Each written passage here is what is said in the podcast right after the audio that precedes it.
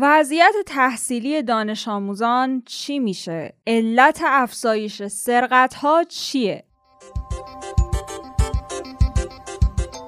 سلام امروز چهارشنبه اول امرداد پادکست خبری پادیو رو میشنوید. سالگرد ازدواج حضرت علی و حضرت زهرا رو هم تبریک میگیم. در پادیوی امروز از مصاحبه با معلمان با سابقه آموزش و پرورش در مورد شرایط شروع سال تحصیلی جدید دستور مجلس برای کاهش تعرفه های اینترنت علت کاهش پیدا نکردن قیمت اجناس بعد از کم شدن قیمت دلار و موفقیت واکسن کرونا روسی رو براتون خواهیم داشت.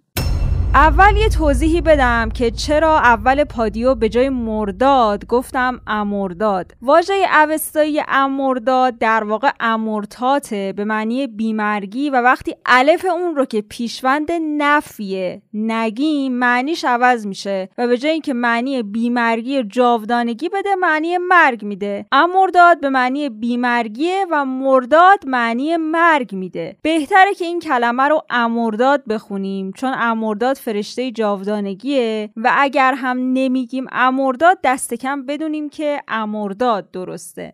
قرار وضعیت آموزش و پرورش به کجا برسه؟ داریم به سال تحصیلی جدید نزدیکتر میشیم و این سال تحصیلی همچنان پر از چالشه. چند روز پیش روزنامه آفتاب یزد یه گزارش در این خصوص نوشت. اما ما تصمیم گرفتیم که در پادیو سر فرصت بررسیش کنیم. مسئولای نظام آموزشی میگن که یه طرحهایی برای این قضیه دارن. وزیر میگه وقتی سال تحصیلی شروع بشه اگه منطقه قرمز باشه دانش آموزش به صورت غیر حضوری درس می‌خونن. اگه زرد باشه یه روز در میون باید برن مدرسه. حالا چرا یه روز در میون؟ وزیر معتقده چون باید فاصله رعایت بشه. بچه ها نصف نصف برن بهتره. مثلا اگه کل دانش آموزای یه مدرسه 300 نفرن روزی 150 نفر برن. وزیر در ادامه گفته همه دروس باید به صورت حضوری و نیمه حضوری ارائه بشه. یعنی یه بخش از درس ها حضوریه و ممکنه مثلا تکالیف غیر حضوری باشه. برای مثال دانش آموزا اگه چهار ساعت فیزیک دارن یه ساعت و نیم حضوری و یک ساعت و نیم غیر حضوری انجام میشه. روزنامه آفتاب یزد در ادامه نوشته سوالی که این وسط مطرح میشه اینه که آیا پروتکل هایی که آموزش و پرورش در نظر گرفته می‌تونه از شیوع این بیماری در مدارس جلوگیری کنه؟ البته این موضوعیه که مسئولان وزارت بهداشت و کمیته کشوری مقابله با کرونا باید نسبت به اون پاسخگو باشن. اما یکی دیگه از مشکلات مطرح شده در خصوص طرح پیشنهادی آموزش آموزش و پرورش اینه که به نظر می‌رسه معلم هر درس رو باید دو بار در روز پشت سر هم تدریس کنن و به نوعی هر معلم باید یک کتاب درسی رو دو بار تموم کنه. حالا این موضوع فشار مضاعفی رو روی معلم ها اعمال نمی‌کنه. در همین رابطه با دو نفر از معلم های با سابقه آموزش و پرورش گفتگو کردیم. خانم گیتا درویشی کارشناس ارشد ادبیات فارسی در پاسخ به سوال پادیو مبنی بر اینکه آموزش و پرورش طرحی رو ارائه ولی هنوز تصویب نکرده. در رابطه با اینکه به خاطر کرونا دانش آموزا سال تحصیلی جدید رو یک روز در میون برن مدرسه. به عنوان یه معلم به نظر شما این طرح چه آسیبایی از نظر تحصیلی برای دانش آموزا داره؟ و از نظر شغلی هم برای شما معلم چه پیامدی داره؟ به نظر من این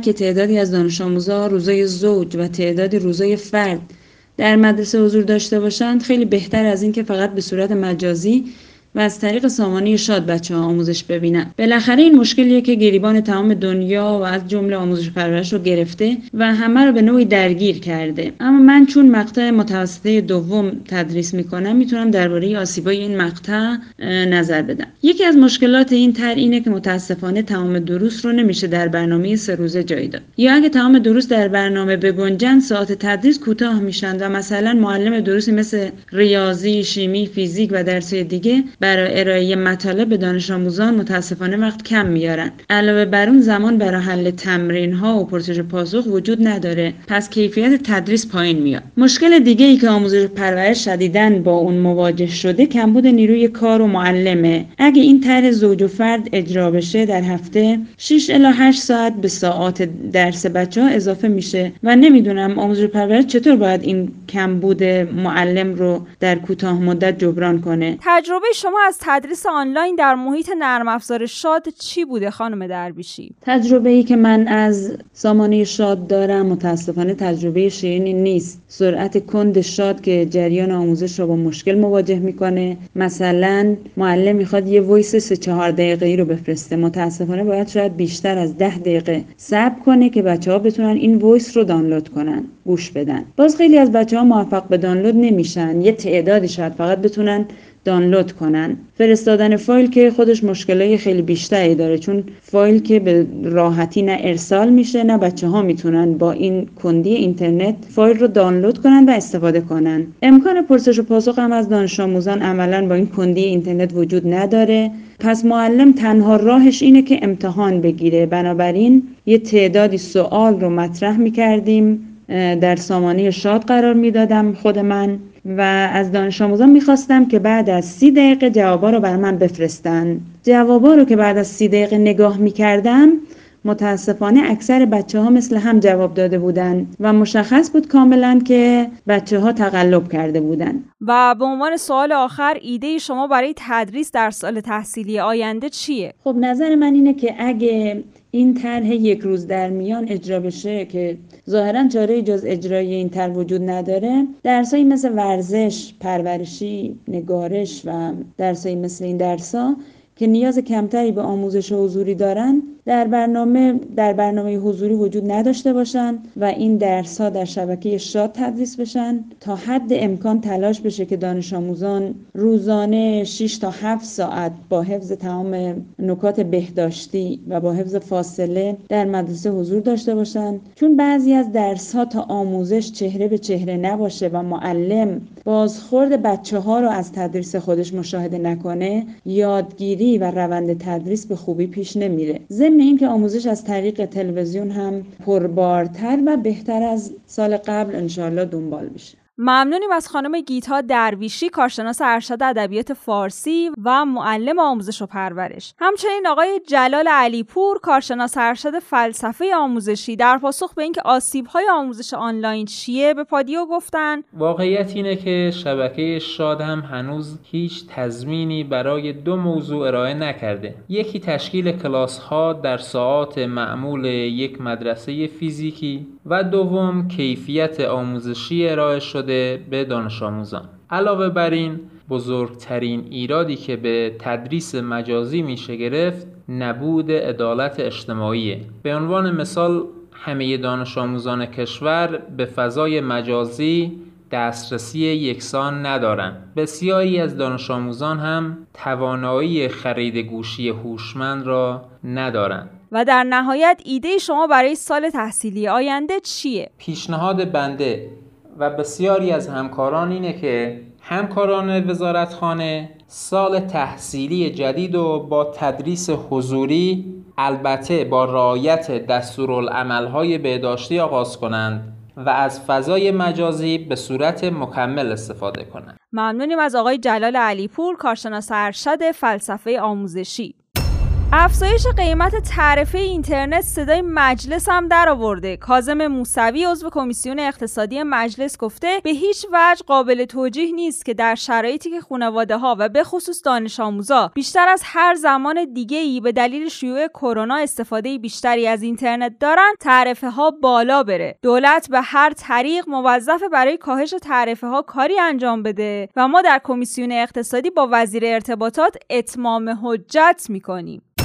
خبر پیچیده که قیمت دلار داره میاد پایین. ولی انگار همه می‌دونن قیمت هایی که خیلی از فروشنده ها و اتحادیه ها به خاطر افزایش دلار بالا می‌برن موقعی کم شدن دلار کم نمیشه. حالا چرا این اتفاق میفته سخنگوی سازمان تعذیرات تقریبا جواب این سوال رو داده. مشکلی که الان تو بازار شاهد هستیم و مردم هم بهش شدیدا اعتراض دارن که با, با بالا رفتن قیمت دلار میره بالا.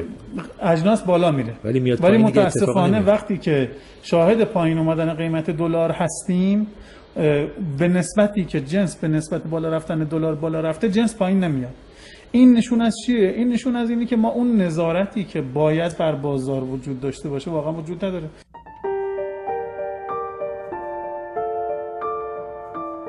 بیشتر از 50 درصد هایی که این روزا دستگیر میشن بار اولیان رئیس پلیس آگاهی تهران با اعلام این خبر گفته این نشون میده که این اتفاقات بی تاثیر از شرایط روز نیست. فضایی در اثر کرونا ایجاد شد که مردم بیشتر تو خونه ها بودن و مغازه ها تعطیل شده بود. این موضوع باعث کاهش سرقت از منازل شد. جوری که شاهد کاهش 14 درصدی سرقت منازل تو این ایام بودیم. ولی در کنار این موارد یه سری سرقت های خرد مثل سرقت قطعات و لوازم خودرو و موبایل قاپی هم افزایش داشت. با این حال رئیس انجمن مددکاران اجتماعی ایران در رابطه با دلایل افزایش موارد سرقت های خرد توسط سارقانی که تجربه اولشونه به روزنامه آرمان ملی گفته وقتی مشکلات اقتصادی و فقر تو جامعه زیاد میشه طبیعتا ظهور و بروز موضوعات مختلف در ارتباط با جرائم آسیب های اجتماعی دور از ذهن نیست. این جرائم گاهی مواقع تحت تاثیر وقوع بحرانهای مختلف تو جامعه مثل کرونا خودشون رو نشون میدن که تاثیر فراوونی روی شرایط اقتصادی مردم گذاشته. و بعضی مواقع هم به خاطر مدیریت نادرست تو حوزه اقتصاده که می‌تونه زمینه گسترش و عادی سازی جرم رو فراهم کنه. تو شرایطی که کشور ما با این دوتا مشکل روبروه باید منتظر گسترش جرائم آسیبهای اجتماعی باشیم. رئیس انجمن مددکاران اجتماعی معتقده که تحریم ها رکود اقتصادی و تورم و شرایطی که کرونا از اواخر سال گذشته در ادامه این مشکلات ایجاد کرد باعث شده که خیلی از مردم برای تامین نیازهای روزانهشون اقدام به سرقت کنند و عموما هم افزایش وقوع سرقت های خرد یه نشونه برای مسئولانیه که قصد دارن این حوزه را مدیریت کنن که سارقای خرد و بدون پرونده قضایی قبلی چاره ای جز انجام سرقت به خاطر تامین نیازهای اولیهشون متصور نیستن و به یه بنبست معیشتی رسیدن. ما بین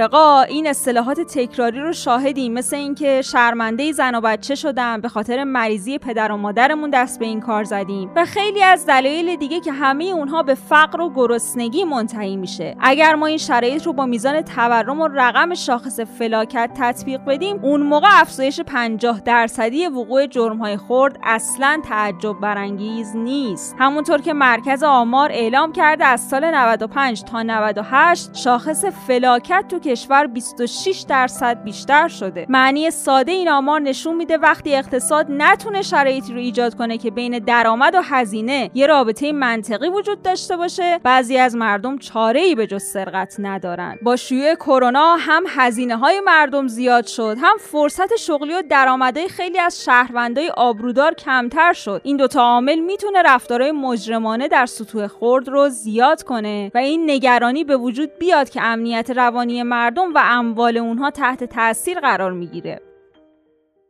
نماینده دادستان در سیزدهمین جلسه رسیدگی به اتهامات اکبر تبری گفته در گزارش سازمان اطلاعات سپاه در پرونده دانیالزاده و فریدون اومده که دانیالزاده به حسین فریدون برادر رئیس جمهور رشوه می‌داده تا فریدون مدیر های چندین بانک رو منصوب کنه.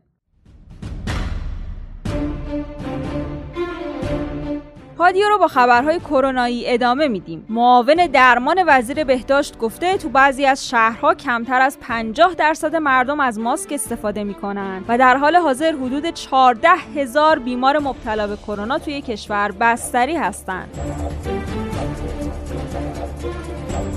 همچنین آخرین آمار مبتلایان به کرونا در کشور رو با هم میشنویم بیماران شناسایی شده طی 24 ساعت گذشته بر اساس معیارهای تشخیص قطعی به 2586 نفر رسیدند که از این تعداد 1934 نفر در مراکز درمانی بستری شدند. در حال حاضر تعداد موارد بستری در بخش مراقبت های ویژه 3609 نفر هستند که براشون آرزوی سلامتی و بهبودی داریم. ضمن ابراز همدردی با خانواده های داغ دیده متاسفانه طی 24 ساعت گذشته 219 نفر از هموطنان عزیزمون رو در اثر ابتلا به بیماری کووید 19 از دست دادیم که با احتساب این مجموع جانباختگان به 14853 نفر رسیده اند. مجموع موارد شناسایی شده تا به امروز به 281413 نفر رسیدند که از این تعداد 244840 نفر به لطف, به لطف الهی و تلاش شبانه روزی همکاران ما بهبود پیدا کردند. شرایط جدید دفاتر ثبت ازدواج در روزهای کرونایی اعلام شده. رئیس کانون سردفتر را اعلام کرده پروتکل ثبت ازدواج تو ایام کرونا هر ازدواجی بیرون از دفترخونه ها رو ممنوع کرده و حضور بیشتر از 6 نفر تو دفترخونه هم برای ثبت ازدواج ممنوعه. عملا عروس خانم و داماد و پدر مادراشون می‌تونن باشن فقط. انگار واکسن کرونا روسی هم موفق عمل کرده. به گفته دانشمندا همه داوطلبان آزمایش واکسن کرونا دانشگاه روسیه سلامت خودشون رو به دست آوردن. ضمن اینکه این واکسن به همراه 22 واکسن دیگه در لیست نظارت سازمان جهانی بهداشته و در حال تکمیل هر سه مرحله آزمایشات بالینیه.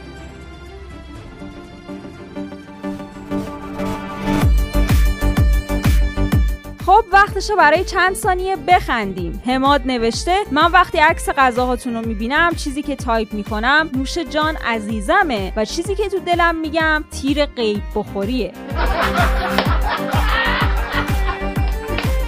فرید گفته دقت کردین آدما وقتی از دستشویی میان بیرون حرفای تازه ای واسه گفتن دارن. غالبا هم با این کلمه شروع می‌کنن. راستی! فائزه هم نوشته روحانی گفته افزایش دو تا سه برابری قیمت ها قابل قبول نیست. من به شخصه از شما معذرت می‌خوام آقای رئیس جمهور. ما مردم قول میدیم دیگه تکرار نشه.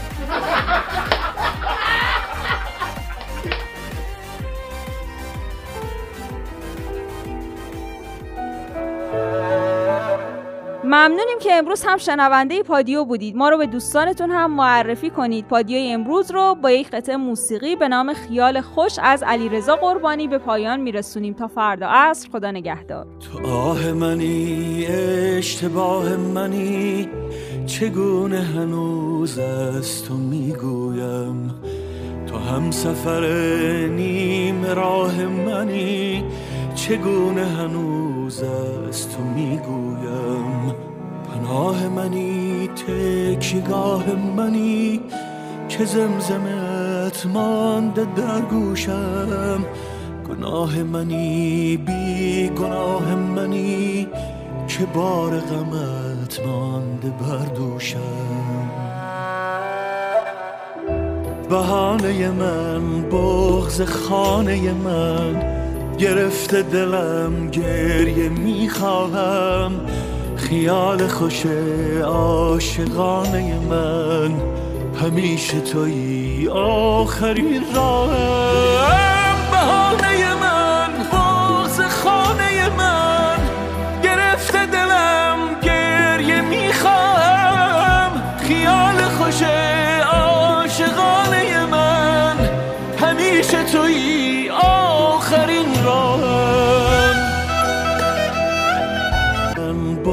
بغز خانه من گرفته دلم گریه می‌خواهم خیال خوش عاشقانه من همیشه توی آخرین راهم.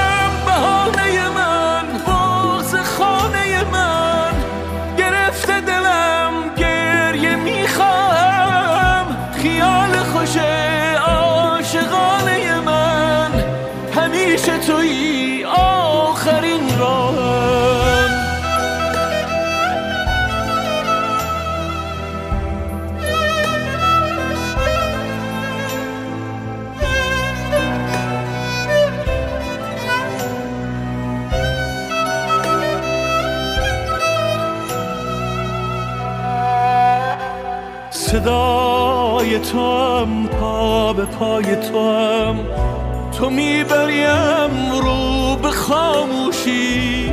غریبه ترین عاشقان تو هم که میکشدم این فراموشی.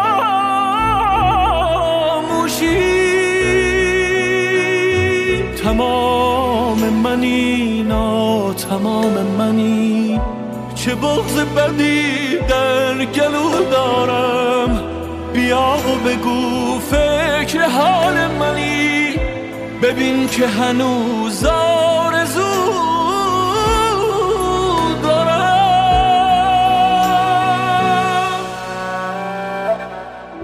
بهانه من بغز خانه من گرفته دلم گریه می‌خواهم. خیال خوش عاشقانه من همیشه توی آخرین راه بهانه